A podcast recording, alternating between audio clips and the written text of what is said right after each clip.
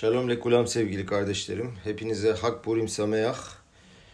Çok şükür bir iki gündür e, kıvranmama rağmen Purim günü bu günü geçirmeden Rav Şaptay Slavtitski'nin Purim hakkında vermiş olduğu deraşayı toparladım ve bugün içinde size veriyorum. Artık siz bugün dinleyebilir misiniz bilmiyorum ama dinlemenizi tavsiye ederim ve isterim. Ama biliyorsunuz Tora'da e, önce veya sonra çok önemli değil ama yine de Purim günü bunu dinleyebilirseniz başka bir manası olacağını düşünüyorum. E, Rav Şaptay Slavtitski şöyle başladı, şöyle başlığını verdi e, deraşasına. Lama mithapsim ba Purim, be Purim. Niçin Purim'de kılık değiştiririz? Evet, Purim bayramında izledik. Bu sabah çok şükür dün akşam ve bu sabah Megillamızı okuduk. E, şahritimizi yaptık. Daha sonra Holon'daki bizim e, küçük kalımızda küçük bir sevuda yaptık. İçkimizi içtik. Baruch Hashem. Lehaim de yaptık. O yüzden derse başlamadan ben de size bir lehaim yapmak istiyorum. Baruch ata Adonai ve melech olam şakol niha bidvaru.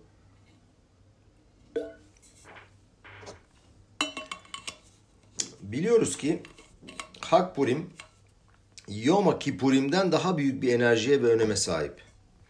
Yani Yom Akipurime Kepurim diyorlar. Purim gibidir diyorlar. Yani e, Purim'in seviyesini daha da yukarı bakıyorlar. Hani Kipur Purim'e benziyor. Kepurim. Dolayısıyla bu bayramdaki tam bir mucizeler silsilesini iyice görüp hazmetmemiz lazım. Biliyoruz ki tüm Yahudilik, Yahudilik konsepti ve felsefesi insanın aklına mukayyet olması, eylemlerine ve duygularına hakim olması üzerine kuruludur. Bizim fikirlerimize sahip olmamız lazım. Ve ya datayom.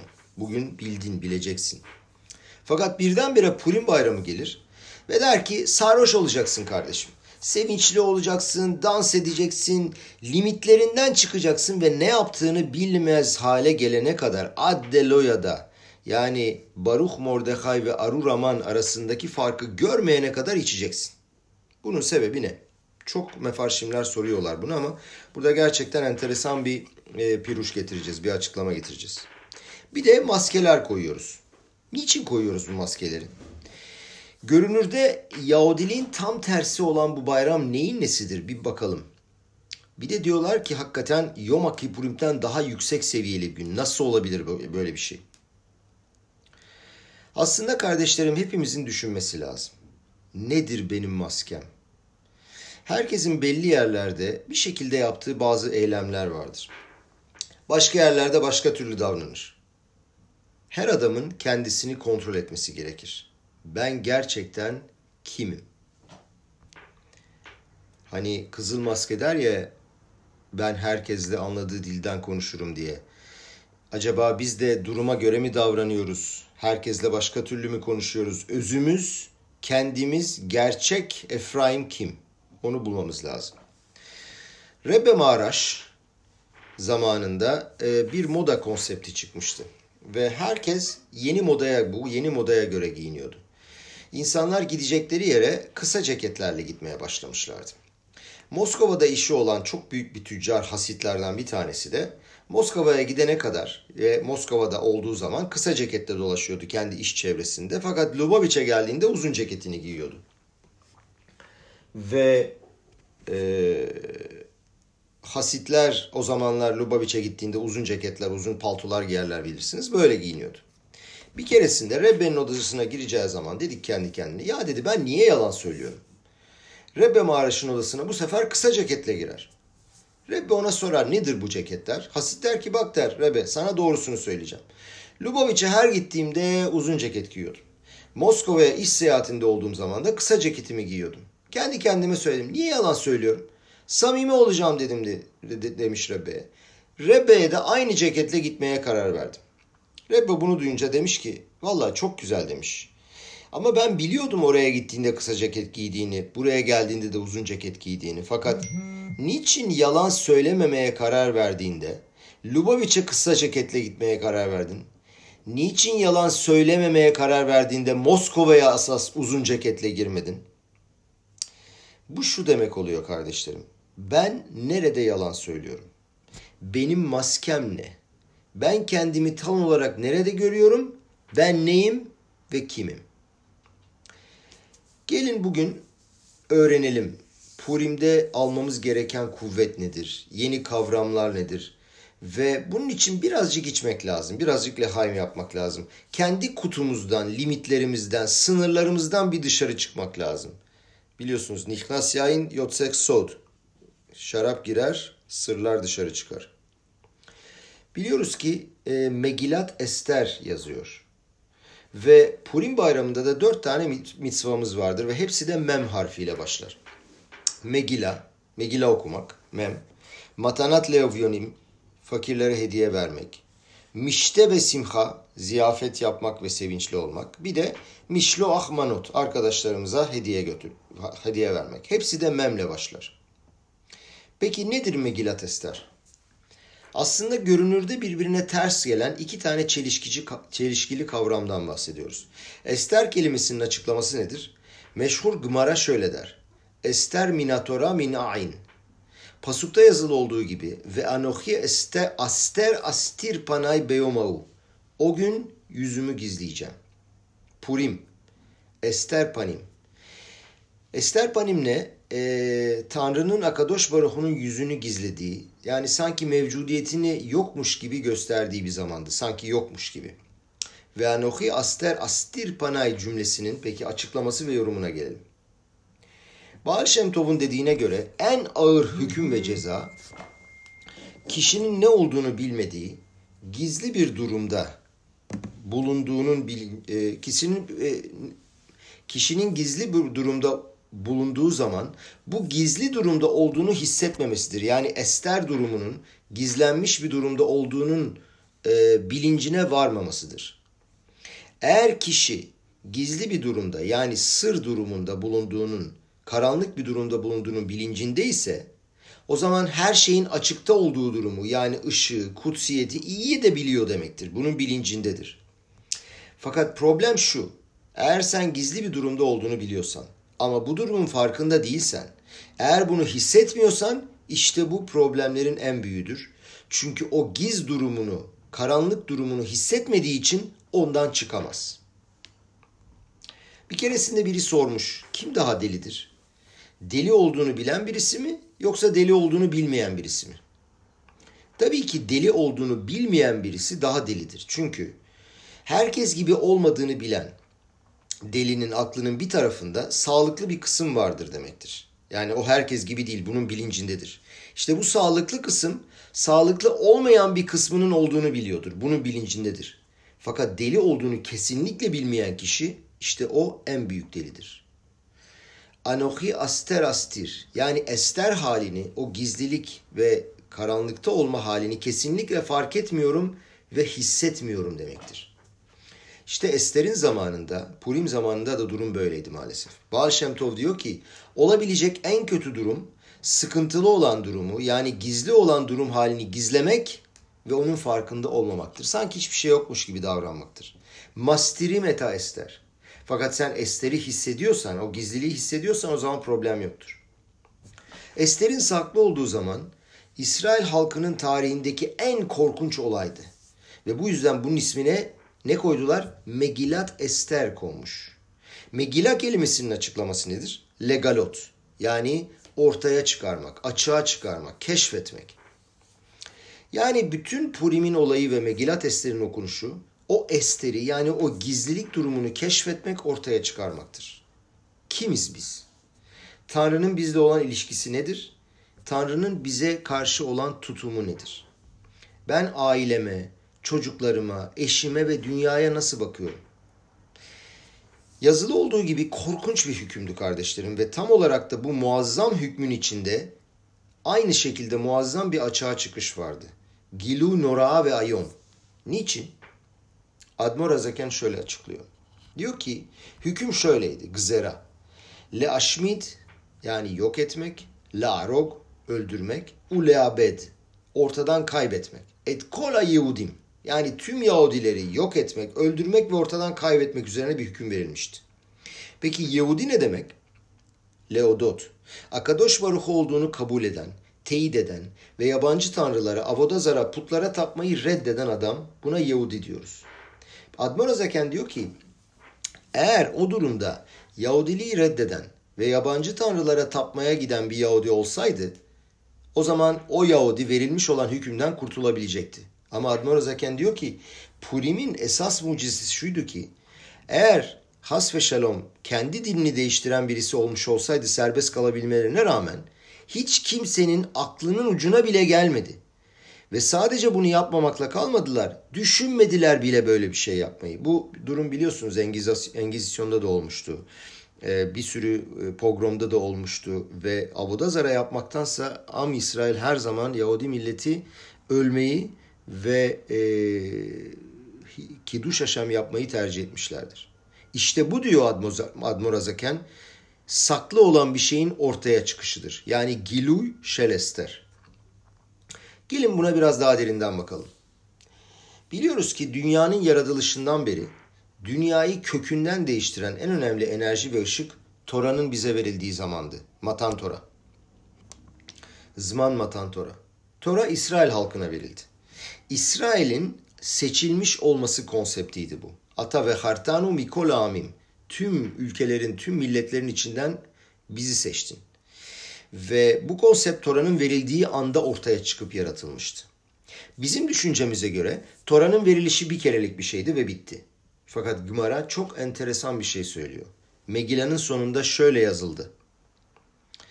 Kimu ve kiblu a Yehudim ve al zaram ve al kol nilvim alem ve lo yavor liot osim et shnei yamim aele kihtavam u kizmanam ve kol şana ve şana. Bunu e, Sefarya'dan aldım ve tercüme ettim oradan.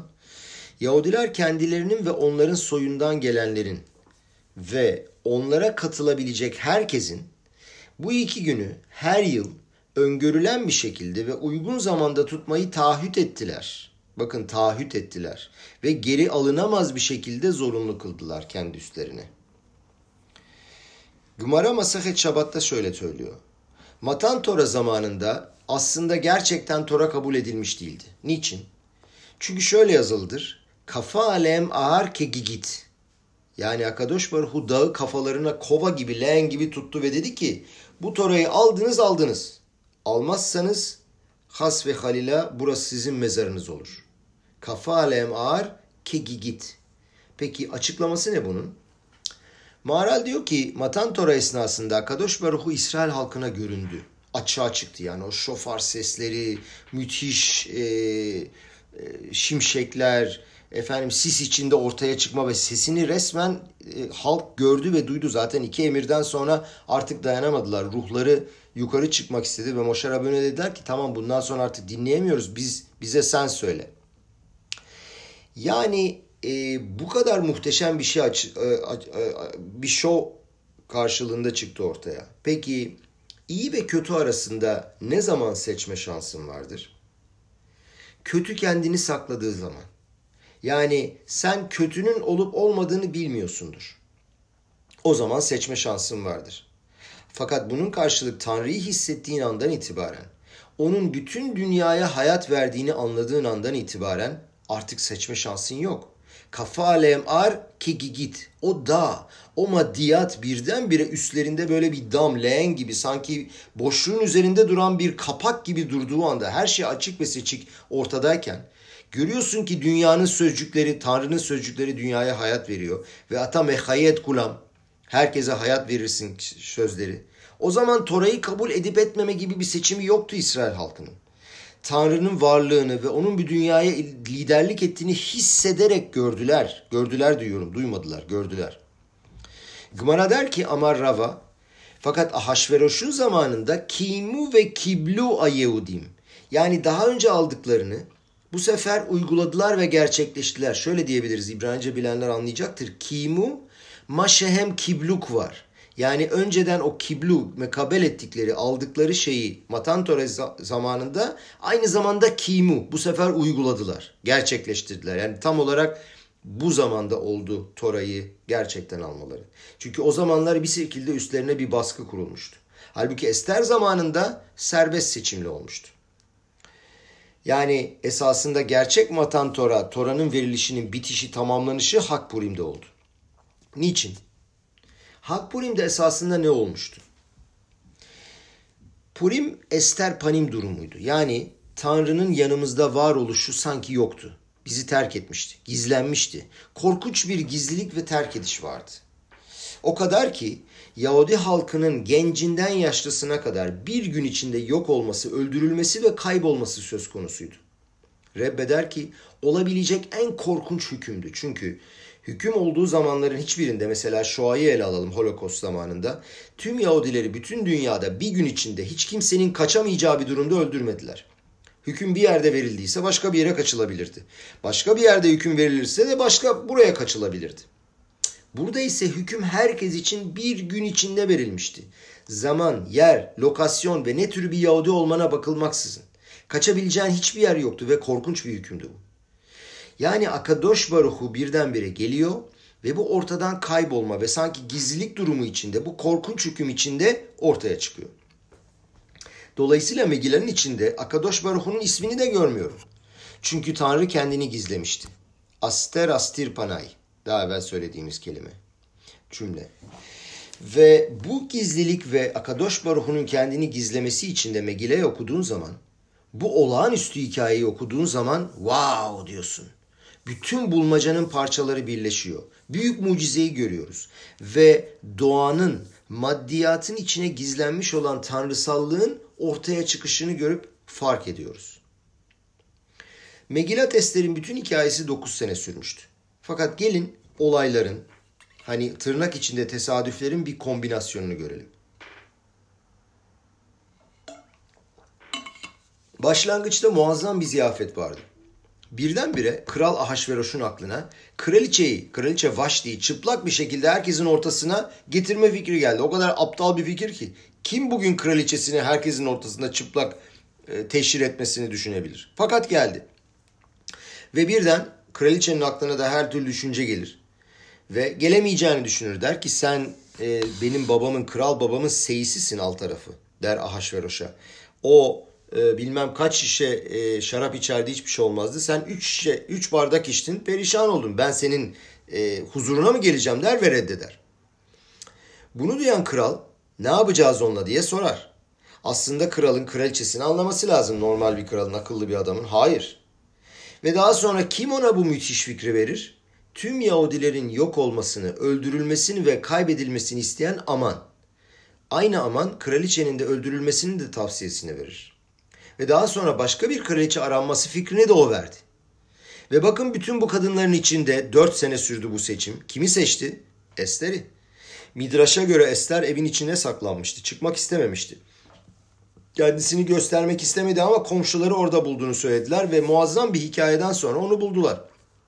Ve bu olaydan sonra yine bir kombinasyon ve müthiş bir tesadüf daha oldu. Ne oldu? Mordecai kralın kapısının önünde duruyordu. Tam da o anda duyuyor ki kralın iki tane hizmetkarı onu öldürmeyi planlıyorlar. Tabi Sanedrin üyesi olduğu için 70 lisan, bütün lisanları bildiği için onların lisanını da anlıyordu. Gider bunu kraliçe Ester'e anlatır. Ester kralı anlatır ama hiçbir şey yapılmaz. İki adam asılır fakat e, Mordecai hiçbir şey yazılmaz ama ne olur? Bunu Sefer Zihronot, Divre Ayamim dedikleri kitaba yazarlar. Anılar kitabına yazarlar. Aslında bu mucizeyi yapan kimdi? Aman Ester onun yüzünden seçildi. Ve kraliçe mevkiine onun yüzünden çıktı. Purim'in tarihini o seçti. Ve gelip İsrail halkını suçladığı zaman ve söyledikleri üzerine onun üstüne, onun yüzünden Mordecai'yi atın üstüne bindirdiler. Yani o söyledi diye Mordecai atın üzerine bindi. Amanı sonradan asmış oldukları dar, dar ağacını da o hazırladı. Ağacı da kendi getirdi. Ve bütün bunları sebebi kimdi? Yok, Yahudileri yok etmek isteyen Aman. Tam da zamanında Kral Ahasveroş uykuya dalamadı. Ve ne yaptılar? O Sefer Zihronot anılar kitabını getirdiler. Ve kitap tam da Mordecai'nin kralı kurtarmak istediği ve hiçbir şeyin yapılmadığı hikayenin yazılı olduğu yerde açıldı. Bakın nasıl bir tesadüfler zinciri kombinasyonu. İşte bu yüzden Adar adı veriliyor. Aderet kelimesinden. Aderet kelimesi örtü ve gizleme demek. Akadosh Baruhu kardeşlerim her durumda ve her şeyde bizimle beraber sanki doğal yoldan oluyormuş gibi görünen her durumda. Dolayısıyla tüm Megile'yi okuduğun anda gülmekten kırılıyorsun. Nasıl bir son, nasıl bir bitiş? Akadosh Baruhu'nun yönlendirilmiş olduğu bitişe doğru olaylar öyle bir şekilde kombine oluyor ki şaşırmamak mümkün değil. Ve bunu anlatan bir tane sipur var. Rebbe Purim zamanı bir itvadut yapmıştı. Bütün hasitleri toplayıp olayları tartışıp konuşuyorlardı. Müthiş bir sevinç vardı ve Rebbe dedi ki Kola poşet yad not nimlo. Elini her açana vereceksin. Purim günü her açana vereceksin. Purim'de kural şudur. Herhangi bir şekilde senden birisi bir şey isterse vermen gerekir. Purim'de. Tüm sene boyunca yemek haricinde, yemek isterse yine vereceksin. Fakat yemek haricinde herhangi biri para istiyorsa bunu gerçekten ver, vermen gerekir mi gerekmez mi diye kontrol edebilirsin. Fakat Purim'de her elini açmana kontrolsüz vermen lazım. Daha sonra Rebbe bunu söyledikten sonra bir bardak şarap alır ve herkese beraha dağıtır. Herkese küçük küçük bardaklarla dağıtmaya başlar ve lehaim der. Sürekli Yahudiler gelir ve bir bakmışsın içki, biter, içki biter. Rebe kendi odasına çıkar. Rebe odasına çıkana kadar birkaç şey daha getirdiler. Rebe yine dışarı çıkar ve tekrar dağıtmaya başlar. O da biter. Rebe daha sonra dışarı çıkıp artık arabasına binmek isterken tekrar birkaç, birkaç şey daha getirirler. Rebbe bir daha dağıtmaya başlar. Düşünün bu binlerce Yahudinin gelip Rebbe'nin elinden şarap bardaklarını alıp içerken, lehaim derken bu kaos esnasında genç birisi gelir bardağıyla ayakta durmaktaydı. Rebbe şöyle adama bir bakar ve der ki sanıyorum sen daha önce aldın benden. Bir daha girdin sıraya. Bu aslında müthiş bir mucizeydi çünkü binlerce adam arasında Rebbe kime verdiğini hatırlıyordu. Ve o genç utana sıkıla dedi ki Evet dedi aldım ama bardakta delik vardı dedi. İngilizce söylemiş. In the cup there was a hole. Cup aynı zamanda Yidişçe'de de kap. Ve Rebbe şöyle dedi. Eğer dedi kapta delik varsa niçin ben sana vereyim? Daha neye yarar benim sana daha fazla içki vermem ve lehayim demem? Yani şunu demek istedi kardeşlerim. Kap kafa. Kafan aynıysa neye yarar der. Fakat genç der ki kabı değiştirdim. Yani kafayı değiştirdim der. Tamam der o zaman Rebbe. İçkiyi verir ve lehaim der. Burada bizim için mesaj nedir kardeşlerim? Rebbe bize demek istiyor ki insanın kafası onun köküdür. İnsanı o yönlendirir ve o yol gösterir insana. Ve eğer kafada bir delik varsa yani beyin dışarı çıkıyorsa ve boş bir sürü şeyle uğraşıp uğraşıyorsa ve bu kişi bu yaptıklarının sonucunda niye bunları yaptım diye üzülüyorsa benim sana bereket vermemin, beraka vermemin ne faydası var? O bereket de dışarı çıkacak ve kaybolacak. Purim Giz'e gelip diyor ki bu hikayeyi diyor öğren. Bu yüzden de çok özel bir alaha görelim. Yani Megilat Ester'in okunmasının ne kadar önemli olduğunun alakası şöyle. Tora okurken yani Kriyat Tora olduğu zaman bir kişi herhangi bir kelimeyi duymazsa bile mitzva yapmış sayılır. Hovadan çıkar. Fakat Megila'da hepsini kelimesi kelimesine duyması lazım. Bir kelimeyi bile kaçırırsa baştan okuması lazım. Ana prensip şu. Bundan şunu anlıyoruz. Bulmacanın parçalarının kombinasyonu çok önemli. Yani bulmacanın bütünlüğü çok önemli. Megile'yi okurken görüyorum ki Akadosh Baruhu her yerde bulunmaktadır. Küçük detaylarda bulunmaktadır. Okuduğum zaman hani öylesine stam dediğim bazı detaylarda hatta görünürde negatif gibi görünen şeylerde bile sonunda anlıyorsun ki her şey muhteşem bir kombinasyonla tamamlanıyor.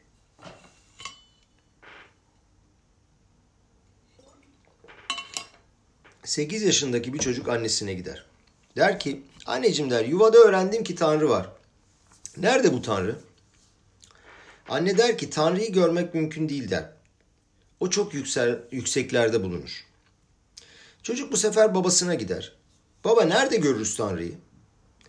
Baba sevgili oğlum Tanrı ruhanidir der. Onu göremezsin. Nasıl ki aklını, beynini göremezsen onu da göremezsin. Bu abstrakt bir konsept, soyuttur der. Çocuğun yine kafası karışır.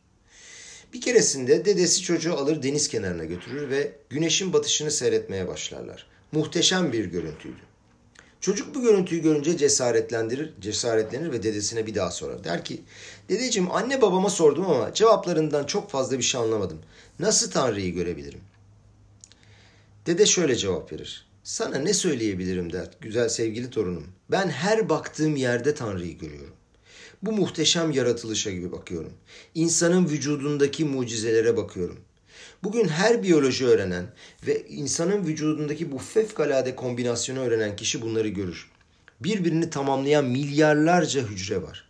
100 bin kilometreden fazla kan dolaşımımız var. Ve günümüzde bunun 160 bin kilometre olduğu bulun. Düşünebiliyor musunuz? Kan sürekli çalışıp dolaşıyor ve hiçbir zaman durmuyor. Mesela sorabiliriz kendimize kalp çalışmayı durursa ne olur? Bu 100 bin kere atan kalp çalışmayı durdursa ne olur? Dedeler ki bak ben her yerde Tanrı'yı görüyorum. Bu Purim'i gerçekten açığa çıkarmak demektir. Purim'i gerçekten yaşıyorsun demektir. Yani birdenbire aster astir durumunda olduğun zaman bile Tanrı ile olan ilişkini hissediyorsun. Sana o yokmuş gibi, kendini gizliyormuş gibi görünüyor, ortadan kaybolmuş gibi görünüyor. Seni düşünmediğini ve seni sevmediğini düşünsen bile halbuki o yan tarafta duruyor ve senin iyiliğin için her şeyi bir güzel düzenliyor. Peki niçin bu hüküm verildi Purim'de? Yazılı olduğuna göre Yahudiler kralın Ahaş, kral Ahasveroş'un vermiş olduğu ziyafetten keyif aldılar. Orada Betamiktaş'ta kullanılan araçlar ve aletler vardı. Maalesef Hilul Haşem oldu. Haşem'in ismi e, ismi Halel oldu. Kirletildi. Çok da izin verilmeyen şeyler yediler.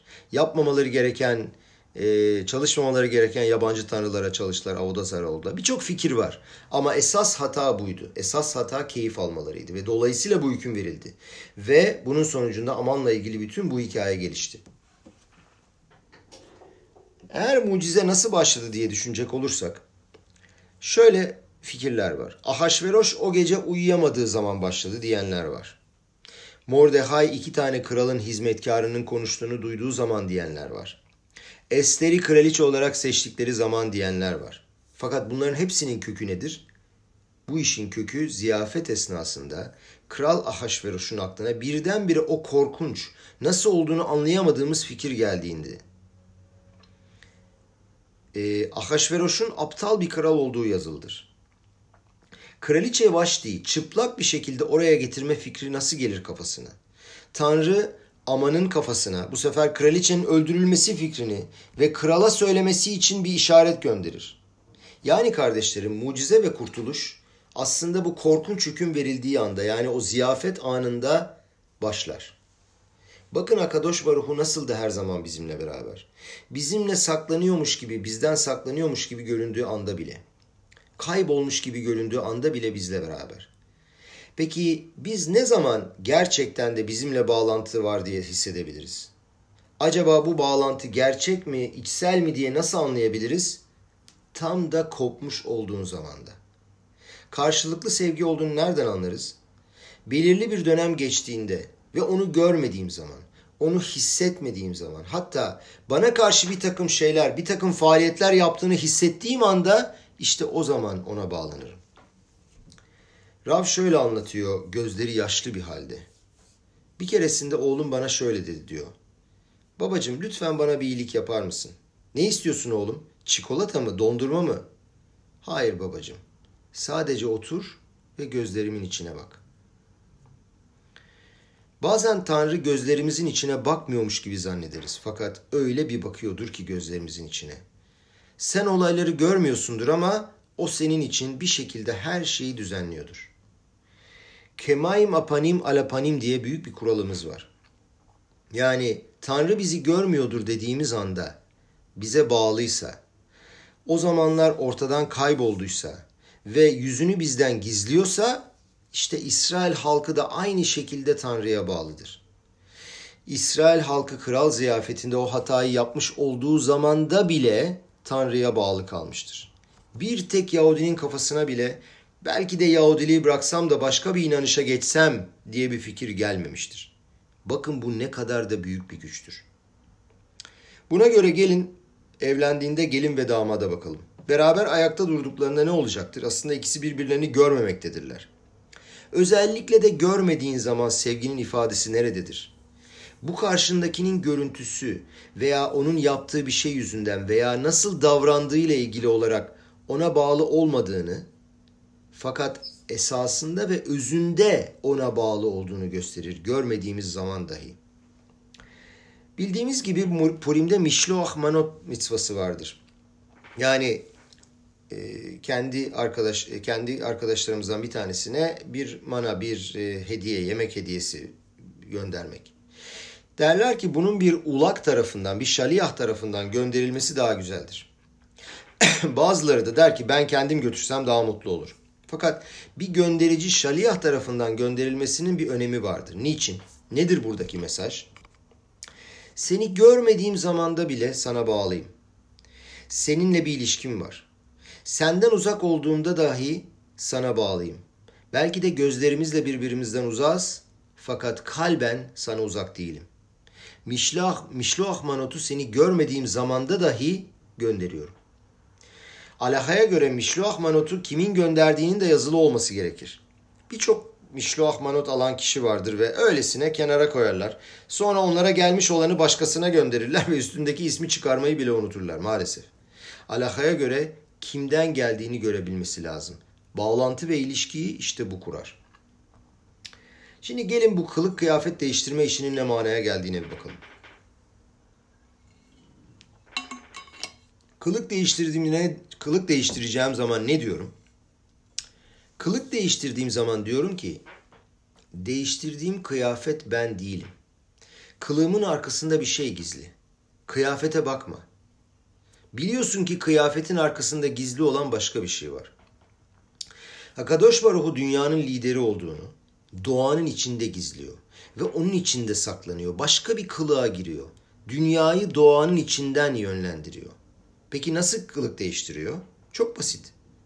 Bazen onu görmüyorsun. Tanrı diyor ki Purim'i öğrenin. Purim'de sana göre Tanrı sanki yüzünü saklıyormuş gibi görünse bile, o kendini gizliyor ve kayboluyor gibi görünse bile, o kıyafetin yani doğanın arkasında bulunmaktadır. Yahudilikten uzak görünen bir Yahudi görsen bile, bil ki sana Yahudilikten uzaklaşmış, uzaklaşmış gibi görünmesi onun kıyafet değiştirmesi, kılık değiştirmesi, mithapes, tahposet değiştirmesi demektir. Onun esası bu değil. Bu onun özü değil. Yahudinin özü her zaman saf ve kadoştur. Mübarektir. Betamiktaş zamanında bir, alha, bir alaha vardı. Bazen kişi tame olur, mekruh diyorlar, kirli. Ve alahaya göre mikveye girmesi lazım. Peki diyelim ki bir kişi kirli, mikvenin yanında öyle ayakta duruyor, öylesine. Yanındaki bir adam da onun mikvenin içine atarsa, adam mikvenin içine düştü. Acaba bu durumda temizlenir, saflaşır mı, saflaşmaz mı? Genelde denir ki mikveye gittiğinde temizlenmek istersen o duygu ve hislerle ve amaçla gidersen temizlenirsin. Eğer bunu amaçlamıyorsa adam nasıl temizlenebilir ki bir suya girip çıkmakla? Halbuki şaşırılacak bir şey Allah öyle demiyor. Adam istemese de mikve onu temizler. Yani diyor ki bir şey bir eylem yapmak istediğimde, bir kadın bir kadını kutsamak istediğimde, mekadeş et aişa, evlenmekle alakalı diyorlar buna.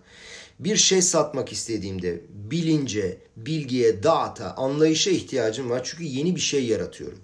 Fakat öyle şeyler vardır ki bilgiye, dağıta, bilince ihtiyacım yoktur. Öylesine her durumda nasıl olsa olan şeyler. Mesela Tanrı korusun diyelim ki bir koca öldü, birinin kocası öldü. Ölmeden önce ben karımı serbest bırakacağım diye aklından geçirmesine gerek yoktur.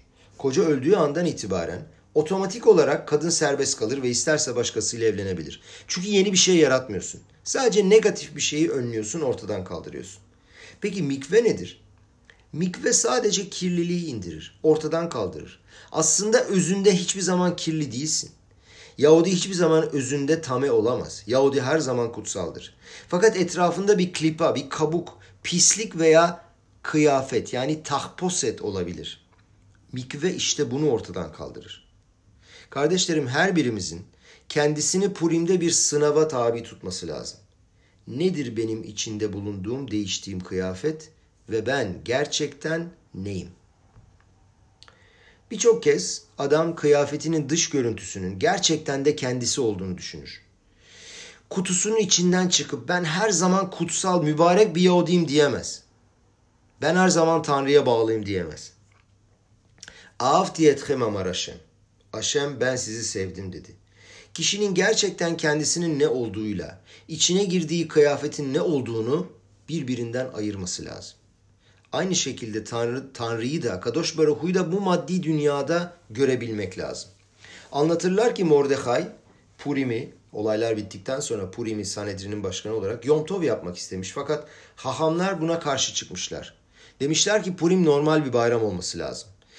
Purim'de arabaya binmek serbesttir, ışık yakmak serbesttir, telefon açmak, yazı yazmak her şey serbest. Normal bir gündür çünkü Purim'in büyüklüğü budur. Şabat ve Yom Kipur'da adam malah gibidir, melek gibidir.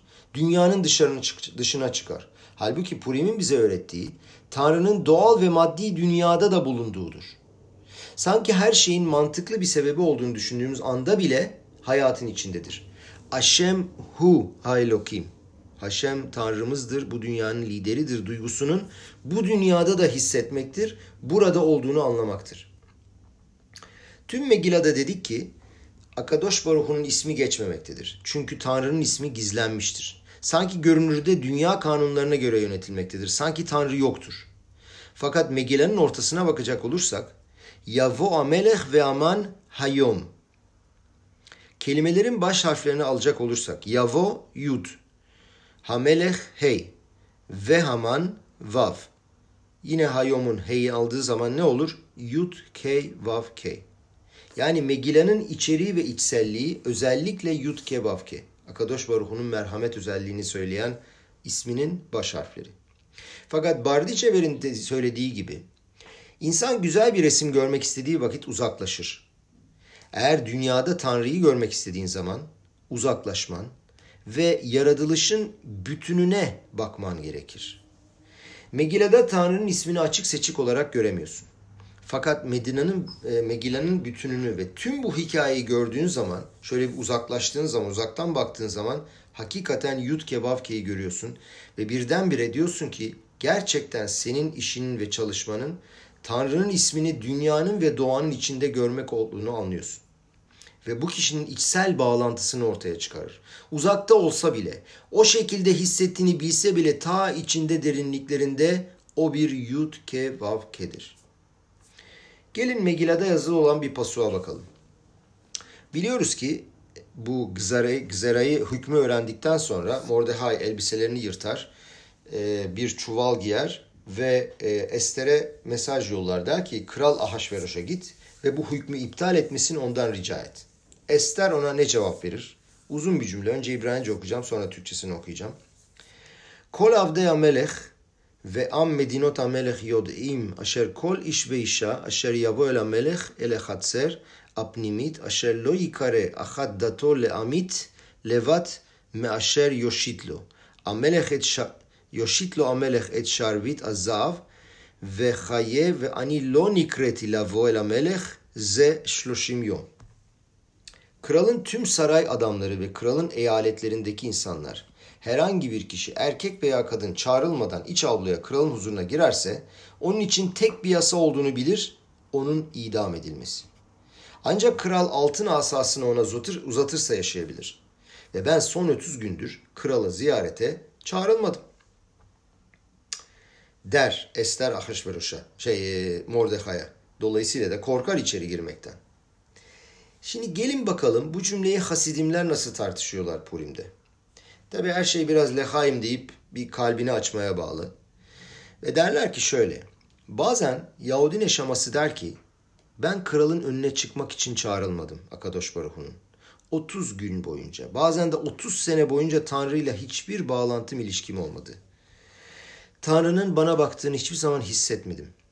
Ben o kadar kendimi aşağılık ve alçak hissediyorum ki, o kadar o klipalar, örtüler ve maskelerle kaplıyım ki onun yakınına gelemiyorum. Ben kimim ki? Ben neyim ki onun yanına geleceğim diye Yahudi neşaması bazen hisseder. Fakat Mordecai onu ikna etti. Ne dedi? Belki de senin burada olduğun zaman o zamandır ve belki bunun için geldin kraliçe oldun dedi. Ve Ester ona şu cevabı verdi. Cevabın içinde şu cümleyi söyledi. Ufhen avo el melech. Ve bu bağlamda bundan sonra krala gideceğim. Ufhen tem pahteha. Bu bağlamda korkunu ver. Ufhen sadikim yiru ve ismohu. Bu bağlamda sadikler görecek ve sevinecek. Bu arada Raf Perez bunları tercüme için bana yardımcı oldu. Buradan kendisine teşekkür ediyorum. Ne demek bu ufhen? Ufhen abo el ameleh. Bu ufhen ne demek? Her şeyi duyacağım fakat yine de şunu yapacağım. Ester şöyle dedi. Evet kralın önüne çağrılmadım. Ve uzak olduğumu düşünüyorum. Yabancı, goy biriyle evlendim. Ahasveroş'la evlendim.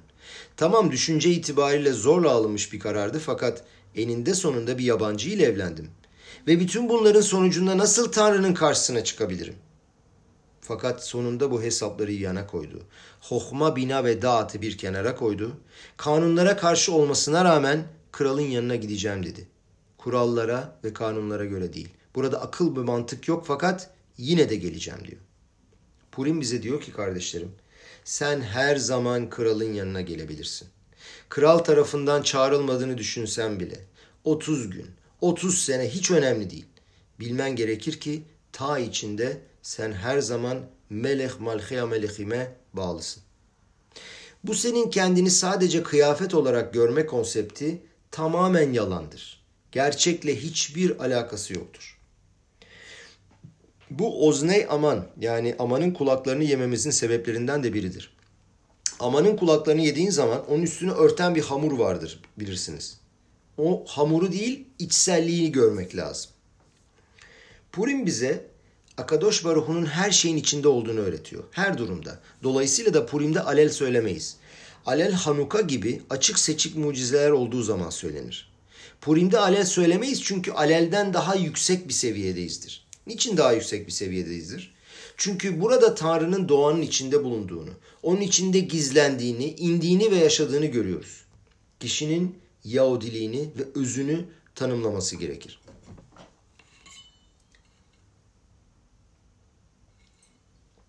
Çok seneler önce Velver Green adında bir profesörümüz vardı diyor Rav Shabtai.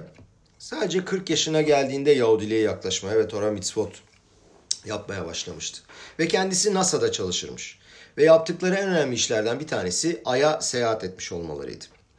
Ve e, orada hayat olup olmadığını araştırmak, araştırmak üzere gitmişlerdi oraya. Fakat enteresandır Rebbe'nin odasına girdiğinde e, Rebbe Milovaviç'e. Ona diyor demiş ki işte uzaya araç yolluyoruz, aya yolluyoruz. Rebbe ne bulmak istediklerini sorar. Profesör cevap olarak der ki en önemli şeylerden biri hayat olup olmadığını öğrenmekti der.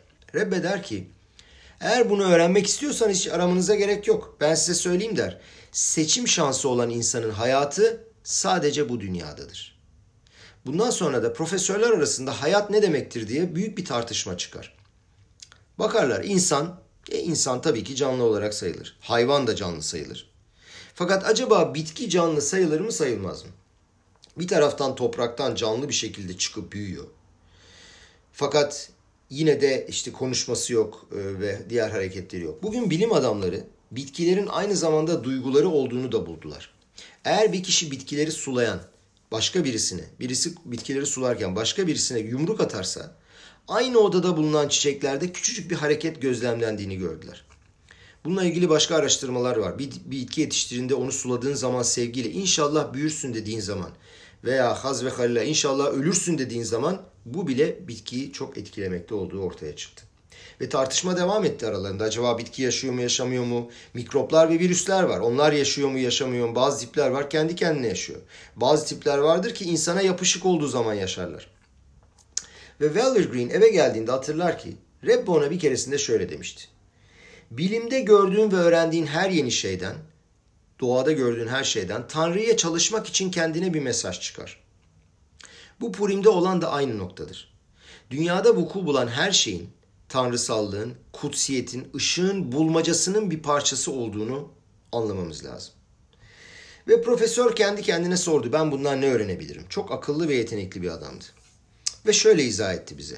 Şöyle demiş kendi kendine. Diyelim ki biz ayın üstündeyiz. Ayın üstünde yaşıyoruz ve acaba da dünyada Yahudilik var mı yok mu diye kontrol etmek istiyoruz. Aydan iki kişi gönderiyoruz dünyaya Yahudilik olup olmadığını kontrol etmek için. Peki neyi kontrol etmemiz lazım? Acaba dünyada Streimel şapkasıyla yani bu Rusların koydukları böyle kalpak gibi bir büyük bir şapka vardır. Resmini koydum pdf'e görürsünüz. Streimel şapkasıyla giden kişiler var mı? Ne yaparlar? Yeryüzüne inerler. Rusya'dan geçerler. Böyle çok soğukta kafalarında bu şapkayla gezen kişiler bulurlar. İki kişiyi yakalarlar. Uzay aracına bindirir yukarı çıkarırlar. Çok güzel bir masa koyarlar. İçkiler, yemekler. Nu sorarlar hadi bakalım Tora ile ilgili bir duvar Tora yapalım da dinleyelim sizi. Adamlar çok güzel yerler içerler ama bu kadar. Başka bir şey bilmiyorlardı. Aşağı indirirler. Peki şimdi ne arayalım diye sorarlar. Mütevazi bir şekilde yürüyen kadınlar arayın. Sanuat, sniut. Aşağı inerler, bütün yeryüzünü araştırırlar ve Suudi Arabistan'a giderler. Tepeden tırnağa simsiyah kapalı kadınlar görürler. Onları uzay aracına bindirirler, çıkarırlar, yine emekler verirler ve büyük bir tartışma oranına girerler, e, ortamına girerler ve bir şeyler söylemelerini isterler ama yine hiçbir şey çıkmaz. Onları da geri gönderirler. Peki bu sefer ne arayalım diye sorarlar. Şöyle derler. Ya gidelim Şabat günü arabalara taş atan insanlar arayalım. Bunlar sadece Yahudi olabilir derler. Aşağı inerler. İndikleri zaman tam da intifada olduğu zamandır. Araplar e, Arap arabalara taş atmaktadırlar. Onların ikisini yakalayıp uzay aracına bindirerler ve yine bir şey çıkmaz. Peki kardeşlerim mesaj nedir bu hikayede? Çok önemli olan mesaj şu. Bizde Yahudiliğin ne olduğunu çok çok iyi bir şekilde tanımlamaktır. Yahudi ne demektir? Ben kimim? Benim Tanrı ile olan bağlantım nedir? İlişkim nedir? Akadosh Baruhu bana nasıl bakmaktadır? Dersin başında söylediğimiz gibi kafada delik olması yasaktır. Ben kendimi nasıl tanımlarsam bu şekilde eylem yaparım, bu şekilde faaliyet gösteririm. Bazen çok acı verir insana bazı şeyleri görmek. Bir çift evlenir ve erkek der ki ben der dünyadaki en iyi baba olmak istiyorum. Sorarlar ona peki nedir iyi baba olmanın tanımı? Eğer ben bankadaki oğlumun hesabına para koyarsam, oğlumun bankadaki hesabına para koyarsam ve onun parası olursa ben iyi bir babayım. Onunla haftada bir kere lokantaya gidersem iyi bir babayım.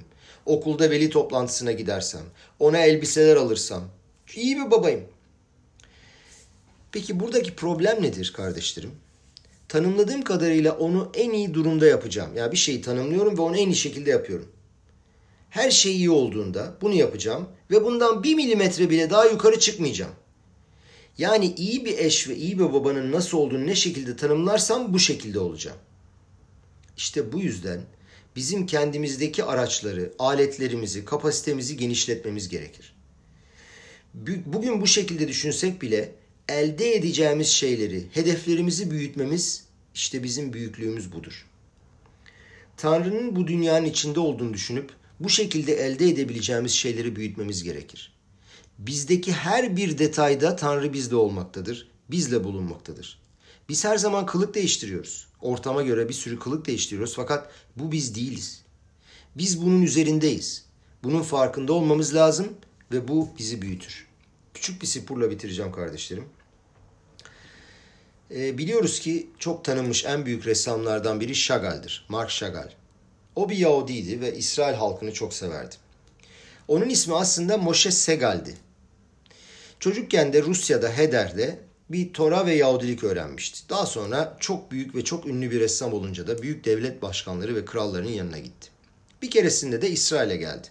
Kfar Habat'ı ziyaret etmek istediğini söyledi. Çünkü çocukken yanında Eliyahu Per adında bir arkadaşıyla büyümüştü Rusya'da ve onunla buluşmak istiyordu. Düşünün şimdi büyük ressam Mark Chagall bütün mahiyeti, ahalisi, araçlar, gazeteciler, televizyoncular Kfar Habad'a gelirler. Büyük gürültü kopar. Ve Eliyahu Per'in evine gelirler. Adam kapıyı açar. Hasit olan bu adam zamanda hapse girmişti ama çıktıktan sonra yüzünde ışık saçıyordu. Hapse de cefakarlıkla ve mesirut nefeşle girmişti. Sonra dışarı çıktı ve kıyafetin üstünde titleri var. Güzel bir sakalı var ve buluştular. Birbirlerine bir sarılışları var.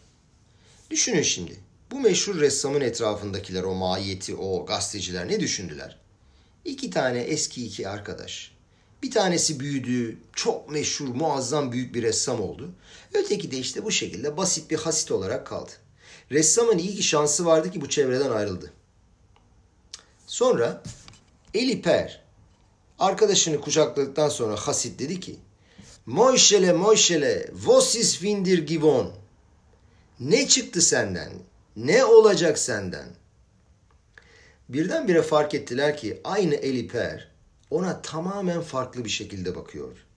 Onlar yani mahiyeti Mark Chagall'a sanki dünyanın tepesinde duruyormuş gibi bakıyorlardı. Öteki hasit arkadaşı da Moişele sen aynı eski Yahudi arkadaşım olarak kaldın diyordu. Ne oldu sana? Ne olacak sana bundan sonra? Kardeşlerim bizim de bunu düşünmemiz lazım.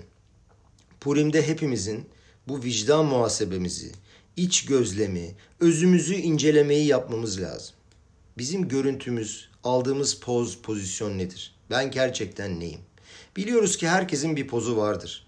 Arkadaşlarıyla olduğu zaman, evde eşiyle veya çocuklarıyla olduğu zaman başka bir pozu.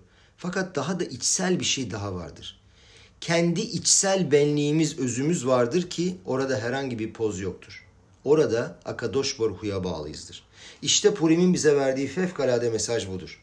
Kendimizden çıkıp içimizdeki o derin öz noktaya ulaşmak. Eğer bu güce sahip olursak bizim için ne kadar da iyidir. Purim'de biraz lehaim diyelim ve kendi kendimize düşünelim. Yitzhak, Haim, Levi senden ne çıktı? Sen bundan daha fazlası olabilirsin. Sen bundan daha fazlasısın ve daha fazlasına layıksın. Akadosh Baruhu hepimize güzel bir Hak Purim Sameyah yaşatsın. Ve yakında Hak Purim'i Biyat Amaşiyah'la beraber kutlamaya layık olalım. Amen ve hen yeratson.